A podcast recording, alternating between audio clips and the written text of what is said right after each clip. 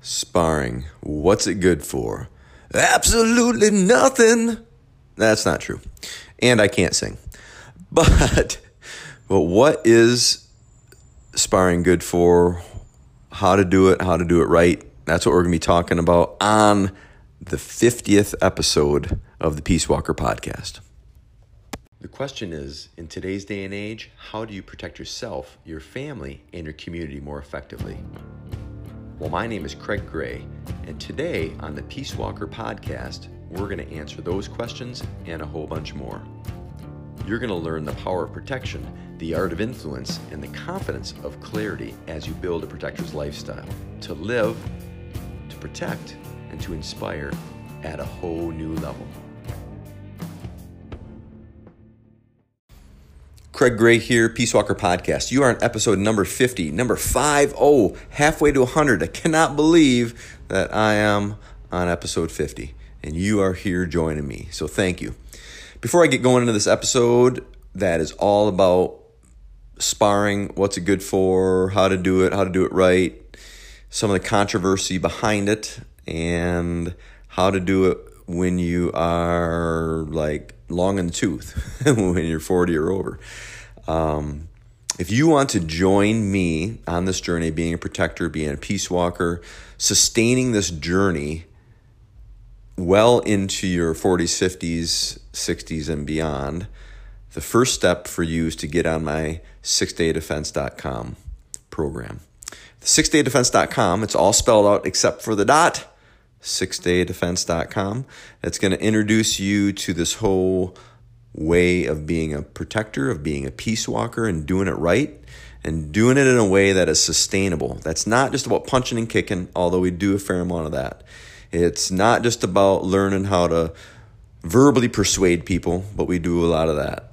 It's not just about working out and doing things in the gym or the dojo or the studio or the academy or the ring or whatever you want to call it, but we discuss a fair amount of that. It's not just about getting on the range and shooting things up, although we talk about those things and we do a lot of that too. it's about the whole enchilada, folks. It's about this lifestyle of being a protector, how to live not just a safer life, but a more fulfilled life, a better life for you, your family, and everyone around you. And the first step for you on that journey, aside from listening to this awesome podcast, is getting on my sixdaydefense.com program. Sixdaydefense.com, it's all spelled out except for the dot. That again is sixdaydefense.com. It is absolutely free except for your time and attention. And that program and that program alone can change your life and maybe even save it. All right, so today we're talking about sparring. Now, I, on my almost daily emails, which if you sign up and register for that six day defense program, you will get free access to my almost daily emails. Basically, emails that I send out almost every day that help you, help you and help me, right? Help me because I get to write to you on my misadventures of being a protector, my training experiences, past, present, and future, and all the people in our community. Tips, tricks, and tactics on being a protector, being a peace walker, being a warrior, whatever you want to call it. Funny stories, entertaining antics, and a lot of good tips, tricks, tick, ticks, tips, tricks, and tactics of this whole lifestyle.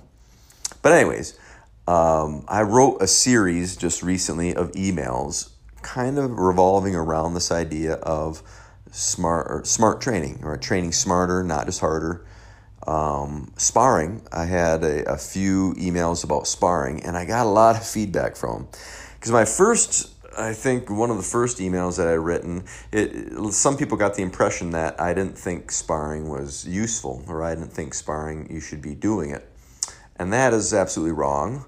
I think sparring is useful, it's beneficial, and it's absolutely necessary if you want to learn to defend yourself. However, and it's a big however, it does not have to be neck break speed and ferocity of training to be in the octagon like a UFC fighter or training to be the next Dub Devon or Navy SEAL. Um, you can do it in a way that is fun, sustainable, very beneficial, and you can segment it in many, many, many ways to be very useful because what it does is it brings some sense of chaos to your training in a good way and you dealing with a fluid situation and a somewhat depending on the drill you know somewhat resisting opponent.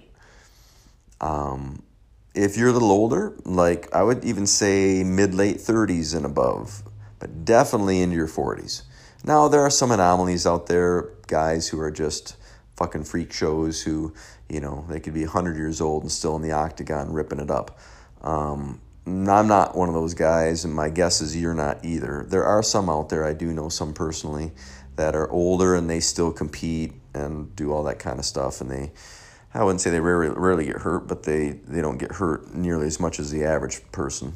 Um, that's not me. I've got a fair amount of injuries and surgeries and aches and pains and all that in my 50 years of, of um, being on this earth and 40 some odd years of training and competing and being a knucklehead out in the street and field work and being a all the crazy stuff that I've done.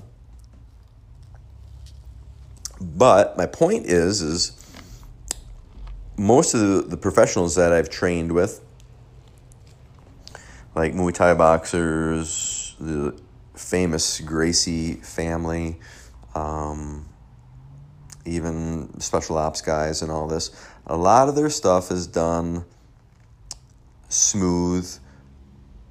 I wouldn't say slow, but not necessarily neck, neck breaking fast, and not always or even often at full speed and intensity. So what happens is the novices come in and they're the weekend warriors and they think harder is better and they end up not really getting good training in not only don't don't they learn, but they also wreck themselves and other people, and that is at all ages. And that comes from my own experiences in this martial arts and tactical training world and security work. So there's a lot of different opinions that I got when I wrote some of those emails. At first it was and none of them were bad. And there was no like death threats or anything like that. I got some really good feedback from people. But i wrote a second one after that about um, how sparring can be beneficial. And i was a little bit more direct. Um, but there was like four emails in a row. You know if you're if you're on my almost daily email list you've already gotten those if you're not on my almost daily email list um, you missed it. But if you shoot me uh, email, get on the sixdaydefense.com, and, and if you shoot me email from from there, when you get my email on that, um, I'll dig those up and I'll, I'll forward them to you. So if you just go to sixdaydefense.com, give me your email address, and then when when you get on my almost daily email list and get my email, then respond to that email and I will directly send you those articles, no problem. But there's about, I think I did about four or six of them. And they're all about this idea of how to train properly so you don't wreck yourself and you can sustain it. You know, when I used to compete when I was younger, my last fight and tournament, I was in my early 30s, probably 33 or so. Um, I was never a professional competitor. I competed um, at an amateur level. Um, but I, I competed in a lot of different areas. But my point is, is you don't have to wreck yourself sparring all the time or doing drills really hard all the time. Now, here's the caveat to that. There are people out there, and this is not, I'm not trying to degrade them or diminish them or make fun of them, but there's, there are a fair amount of people out there, many of which are in martial arts, um, who've never been in a fight before. And they've never been in the ring before. They've never fought someone like full contact before or all out before. And that can be a detriment, in my opinion, if you are um, teaching, especially. Because you're teaching from a perspective of purely theory. And that is dangerous when you're, I think, when you're teaching uh, someone how to defend themselves. I'm not saying that what you're showing is useless, but there can be a lot of misconceptions. Um, going up against someone who is really trying to hurt you and you're really trying to hurt them, whether obviously in the ring it's one thing, but obviously in real life it's even a different uh, situation yet because there's more involved than just punching and kicking and choking people out and all that, or even shooting them. You know, there is a lot of other such things going on, such as mindset, such as verbal uh, negotiation strategies, persuasion strategies, typically, um, situational awareness things. Uh, there's situational stuff that happens inside of you and around you that cannot be replicated in a gym setting. But if you don't have real experience like that and you don't have like real competitive experience, uh, you are at a disadvantage. Don't get me wrong. I'm not saying you can't defend yourself or what you say or do is totally useless because that's not accurate. Not accurate at all. However, you know, there is merit in in getting some experience with being hit, with hitting, with being at the brunt end of someone's aggression and dealing with someone who is a resisting attacker. There is no question that is beneficial if you make it through. um, but the problem is, is a lot of folks. I think there's a lot of folks who are older who are, who are beginning their training, and they want to get that experience when they're in their 40s, 50s, and 60s, and even 30s.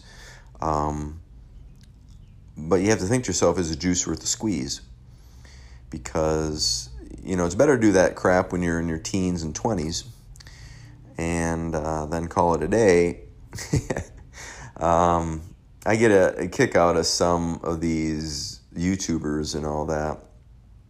That every time, this is why I don't post a lot of things on YouTube, and I've told you some of my exploits on this uh, podcast about some of the trolls. But um, there's so many just negative haters out there. It's ridiculous. That's why I don't like putting stuff up. Like, hey, if you want you want to see me in action for the most part, and me to share like the physical martial arts and the physical defensive tactics and all that, you're gonna have to be part of the, the smaller community. Even though yes, I do have probably two or three hundred or more videos out there. Um, no new stuff and that type of thing for the most part. Although I am supposed to be doing a, a vlog with with a somebody in our community about pistol um, retention. But anyways, I readily don't do it be just because I, I just get tired of all the all the trollers out there. Um, and you know, although I'm 50, I still have a bit of an ego, and I don't want to get into a into a flame war with somebody. Not that I do anymore because I just cut them off and delete them. But anyways, back to our back to our um, theme. So there are a lot of things that you can do in sparring to replicate um, portions of a conflict, and it is very beneficial. And I recommend that you do it. But like I was saying earlier, um, especially if you're getting a little older, the juice isn't worth a squeeze you going all out sparring. It's not worth you, hey, can you take a hit? That's not the time to figure that shit out. You should have figured that out earlier. And then if you haven't, then just, you know, train as best as you can and just have confidence and faith in yourself and your, uh, hopefully, in your instructor and the system that you train in. But I wouldn't put yourself in undue jeopardy to prove to yourself that you can, you know, you're a man, or you can take a punch or anything like that, um, or you can take it. Um, I've seen my fair share of injuries, both with myself and other people, and at the academy, and uh, try to minimize them as much as I can. And also, you know, you want to enjoy your training. I want to train for the next phase of my life, which is putting me in my, you know, in through my 50s now and 60s and 70s and beyond. Um, I don't want to wreck myself in training so I, A, can't defend myself or my family or anybody in need, but also so I live a better life. Not that I'm gimped up all the time and or I'm risking my well-being every class. Um, not worth it. Just not worth it. But there are still a lot of things that you can do with free flowing sparring drills. Um, I tend to go light nowadays, and um, yes, every once in a while you need to, you can tear it up if you want, um, but be really, really, really careful with that and have someone with some experience to help you through that to minimize your your risk. And, um, and, you know, if you're at a certain age, I think you should just pretty much avoid that altogether if you can help it. Keep in mind, there are people out there that have no experience whatsoever and protect themselves and other people. And I know personally people who are have been the best of the best and been hurt or killed by, you know, someone with no training at all. You know, 14 year old with a with a gun. It's um, violence is just ugly. So I wouldn't go overboard on replicating the violence, you know, in your in your training, um, more so than is necessary. And there you have it regarding sparring. I think you can you can really benefit from it, but there are ways of doing it that are way more beneficial and healthy. So you can train in a way to get some resistance and hone your skills, but not continually put yourself in jeopardy because harder is not always better. And you wrecking yourself isn't going to help you to sustain your training or help you to defend yourself in the big picture, right? If you keep hurting yourself, you're not going to want to train. If you keep hurting other people, they're not going to want to train with you. And your ego is either going to get bruised and you're not going to want to do it, or your physical um, health is going to suffer and you're not going to want to train and how are you improving if you're not training? So if you're not training, even if the training itself isn't as effective as in your head you think it should be, because maybe you're not a you know 25 year old Navy SEAL Team Six guy, or you know training for the octagon when you're in your late 20s or early 30s. Um, if your goal is to be a special ops guy, yeah, you're probably gonna have to go harder. If your goal is to be um, the next UFC champion, yeah, you're gonna have to spar. You got to spar hard. Um, but don't let those fool you too. You got to still train smart. But my guess is most of you out there who are listening to this are somewhere in the middle of all that, meaning you have a regular life, a regular job, a regular family, you want to get some exercise, you want to learn good solid skills, and you want to sustain a healthy, happy lifestyle well beyond your violent youth, so to speak. So, most likely, you are listening to this as well. You're probably not a youngin'. You're probably someone who's a little older. Maybe you're just getting into Krav Maga and the martial arts, or maybe you've been in it a while. But you, my friend, want to save your body and save your energy for living a good life. And if you do have to ever use it, that you are healthy enough to do that because you continue training and training in a way that's not wrecking your body. So there you go. So there are some insights on on sparring, and uh, some of the responses that I have been getting from people are really cool. Some really good stories, and we have a really dynamic community in the Peace Walker community, the more private community, um, ranging from heck, we've got you know Marines and and tactical shooting instructors and MMA guys and traditional kung fu guys and um, you know, other Krav students, um, people from, you know, they're ninjas, and we've got them all. Uh, people who are soldiers, former soldiers, security teams, um, you name the background, you name even the martial art discipline, and we have a lot of them in that community. And it's really cool hearing from them. And if you're on my almost daily email list, you're going to hear those stories. And being that most of these podcasts I do well in advance, but this time I'm not. This podcast is going out tomorrow. So this is. Uh, this is going to be tomorrow tomorrow's podcast. So if you're listening to this right off the bat and you're not on my almost daily email list, get on it, my friend, and shoot me an email so you can get those those uh, emails that I'm talking about about training and sparring, and then also you'll be getting all the stories of these uh, these guys who who are writing in and they're telling some really good stories. The one that I just posted today was about a, a cop and his training and how he got launched through the air by this six foot three, 230 pound Marine. but I got some really cool stories to share with you. So, anyways, that's it. So, get out there, train, but train safe. Keep it light, keep it playful, and keep going. And learn how to be a protector, learn how to be a peace walker. So, if you haven't yet, get on sixdaydefense.com I'll get you six days of training, only 10 minutes a day, get you started in this whole path of the Peace Walker, and shoot me an email, and I, will get you those uh, emails that you missed uh, regarding this, uh, this topic of sparring. So there you go, folks.